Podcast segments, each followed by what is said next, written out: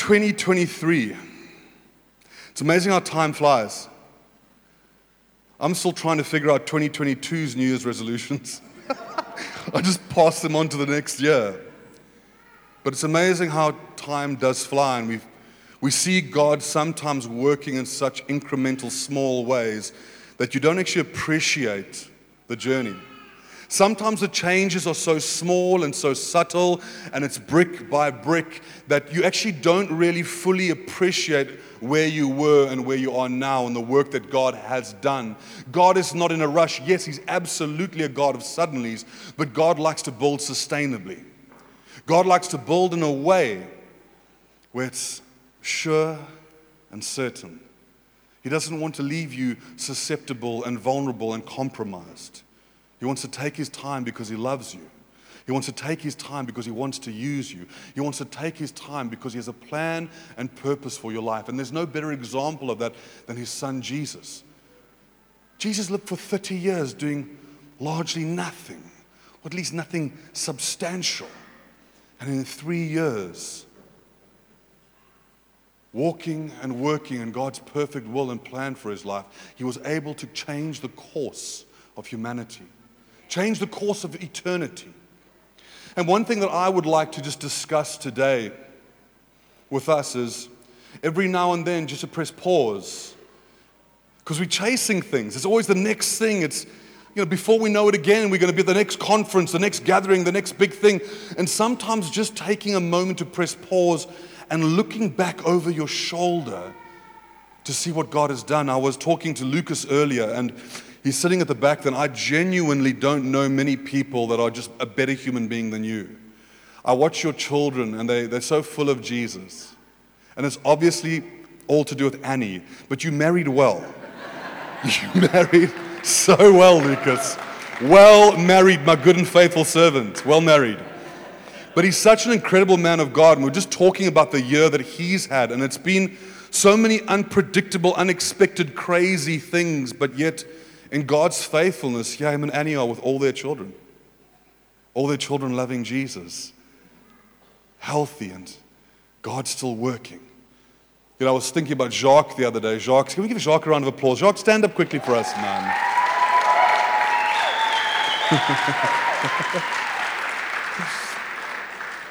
And I, I, don't know if there are many people I know that have been through a bigger transformative process in every possible way, literally, physically, emotionally, spiritually, than you this year. Profession, every way. And it's been unbelievable. Here you are with your beautiful girls and your beautiful wife. And sometimes just pressing pause and just going, look at the journey. You know, David writes and says in Psalm 100 enter his gates with thanksgiving and his courts with praise. Give thanks to him and praise his name, for the Lord is good and his love endures forever. His faithfulness continues through all generations. The Lord is good and his love endures forever and ever and ever. And in a sense, his love is forever increasing. And I, I, say this, and I want you to hear me. The reason it's increasing is because our understanding of it is increasing. Our revelation and knowing of it is increasing. His love is eternal and infinite. It's from, from, from before time began, it's been the expanse of the universe. But day by day, brick by brick, step by step, He's bringing us into a greater revelation of His love for us. So, from our perspective, it's an ever increasing, ever enduring love, ever persevering love, ever faithful love. And it goes on to say, and this is one of my favorite parts, it continues through all generations.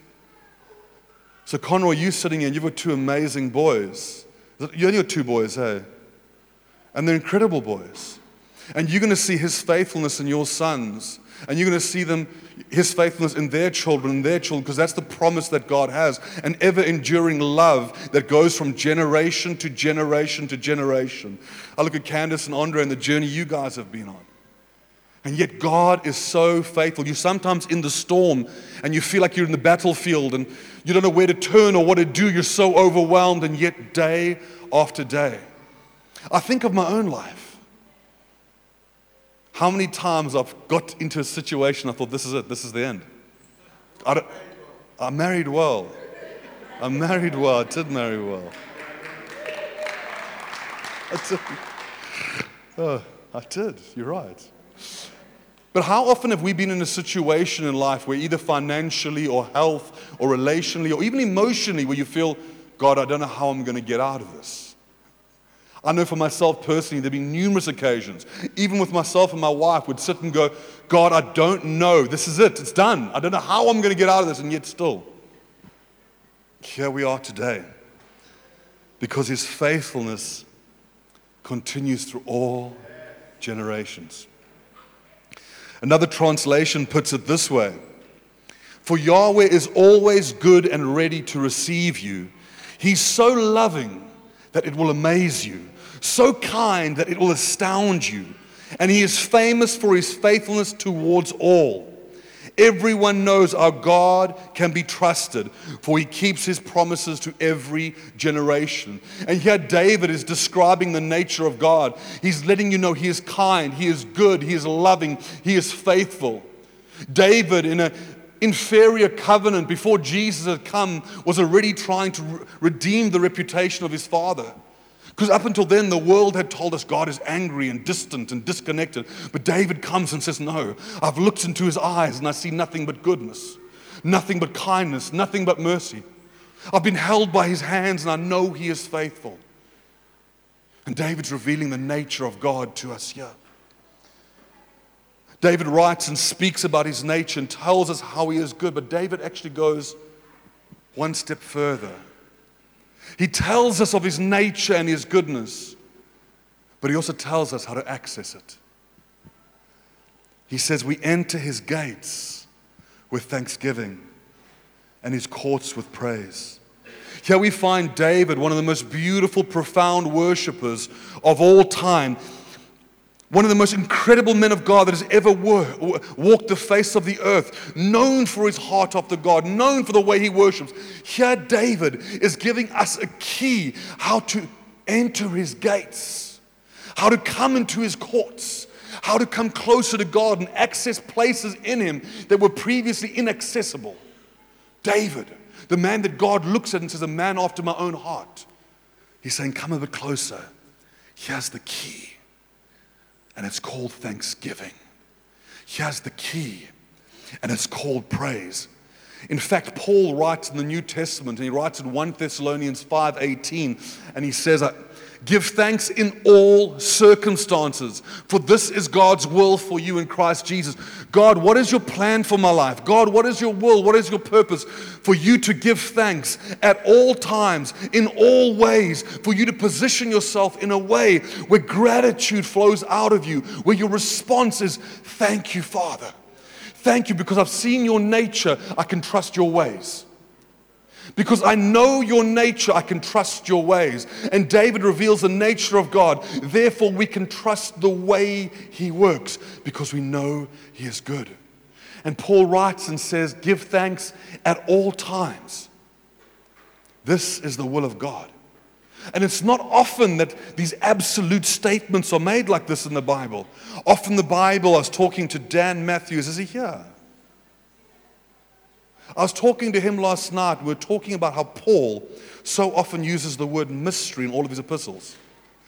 Paul, the most profound, one of the most learned scholars and theologians that's ever existed, there were just things he couldn't understand, and he was so comfortable going, The mystery of the ages, the mystery of the. There are things that were just beyond him, and he would yield to mystery.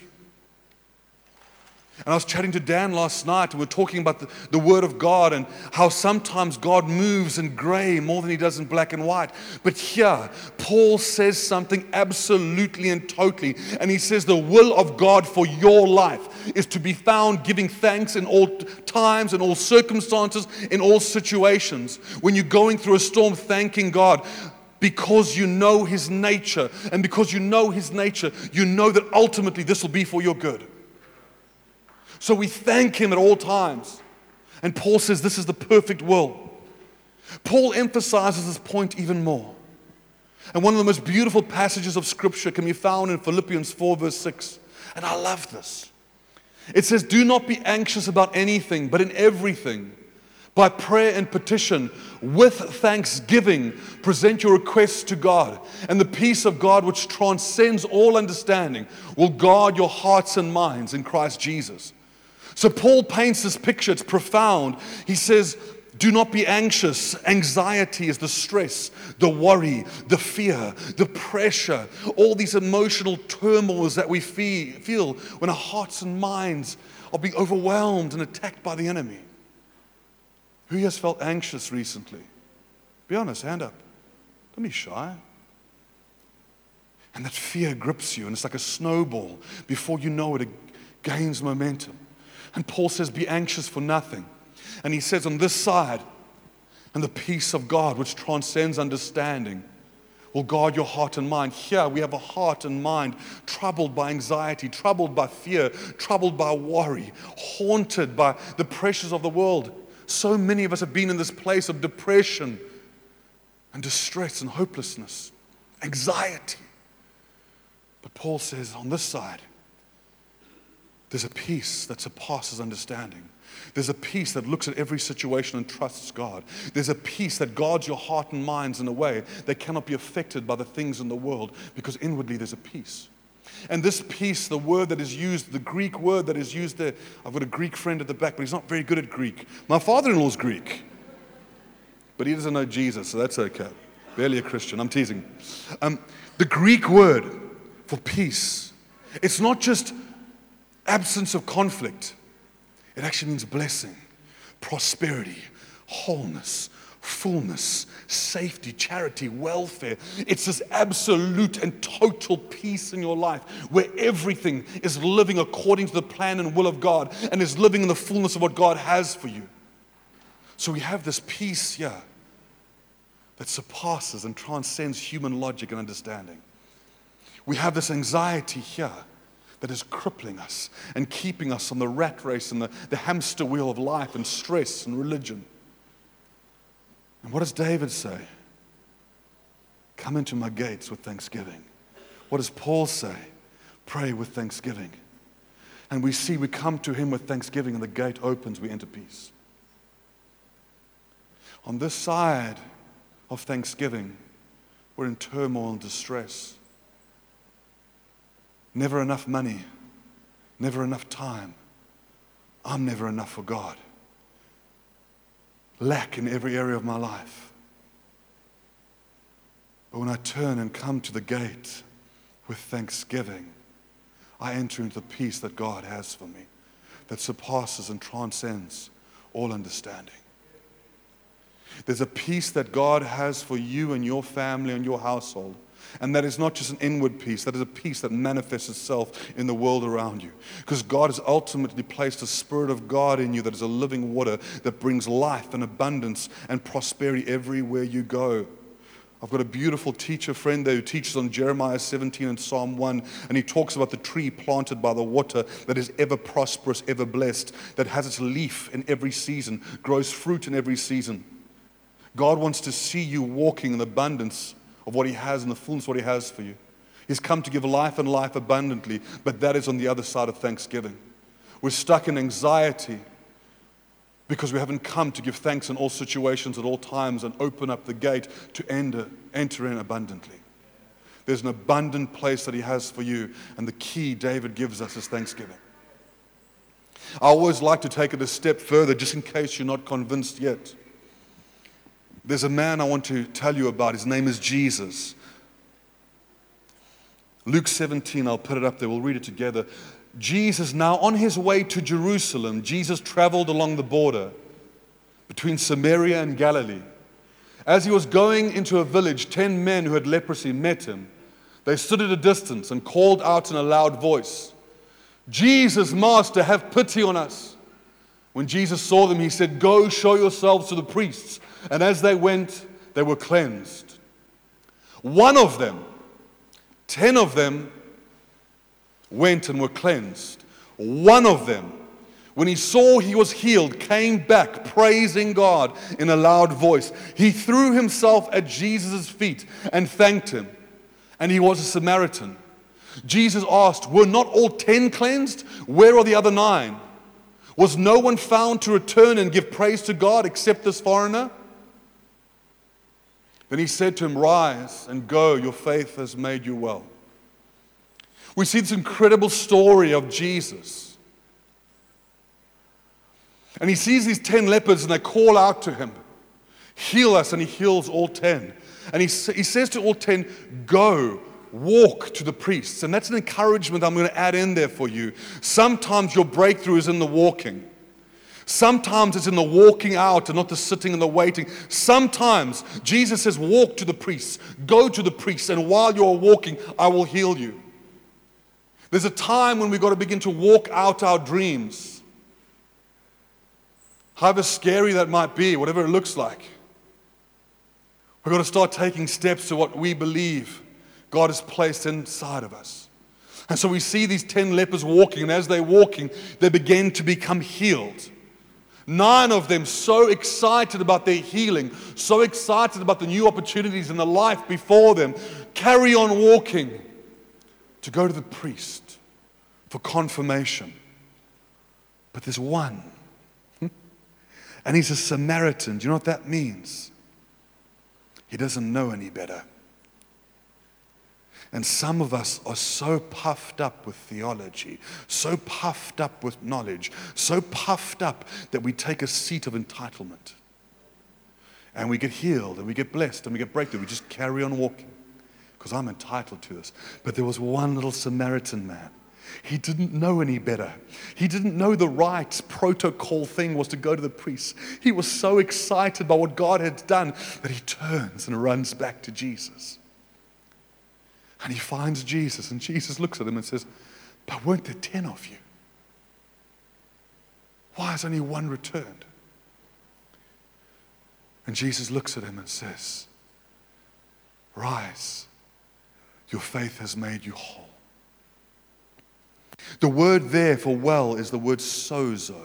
It's a Greek word.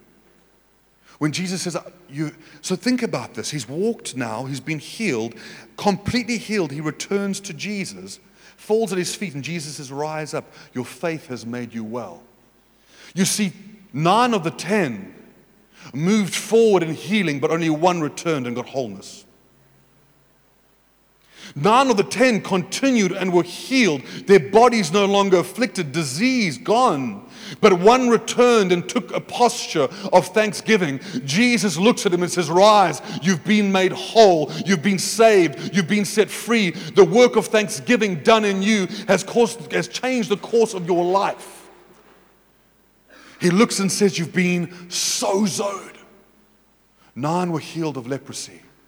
One was made whole in such a way that the course of his life was changed. One was made whole in such a way that there was no brokenness, there was no crack, there was nothing left at any layer of him. He rose up in the fullness of what God has for him. Some of us are having breakthrough and we're experiencing beautiful things, but the wholeness and the fullness of what God has for you. Maybe press pause, turn back fall at the feet and take a posture and position of thanksgiving. I'm going to ask my mom to sing us a song.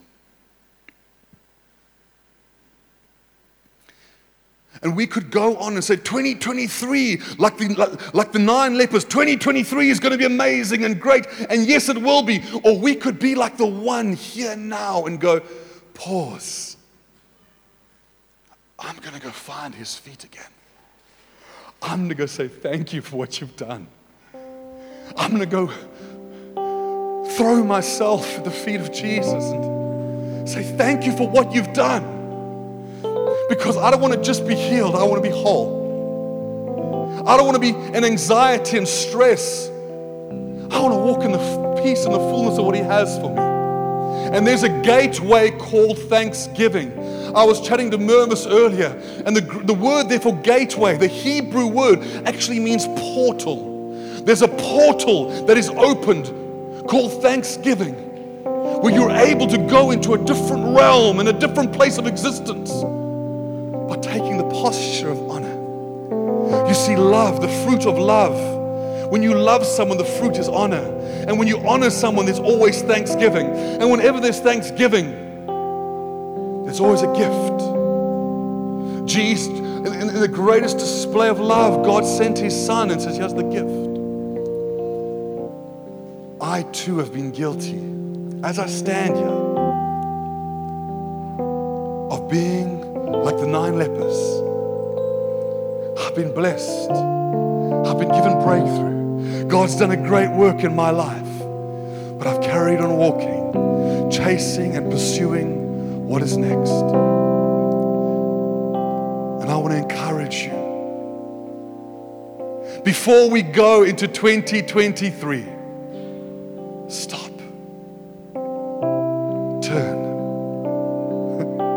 and come find the one who is faithful. Come find the feet of the one who is faithful. Come find the one who is good, who is kind, who David says his love endures forever and his faithfulness goes from generation to generation. You want to see your kids filled with the Holy Spirit. You want to see their kids filled with the Holy Spirit. Come to him with thanksgiving. That's the best gift.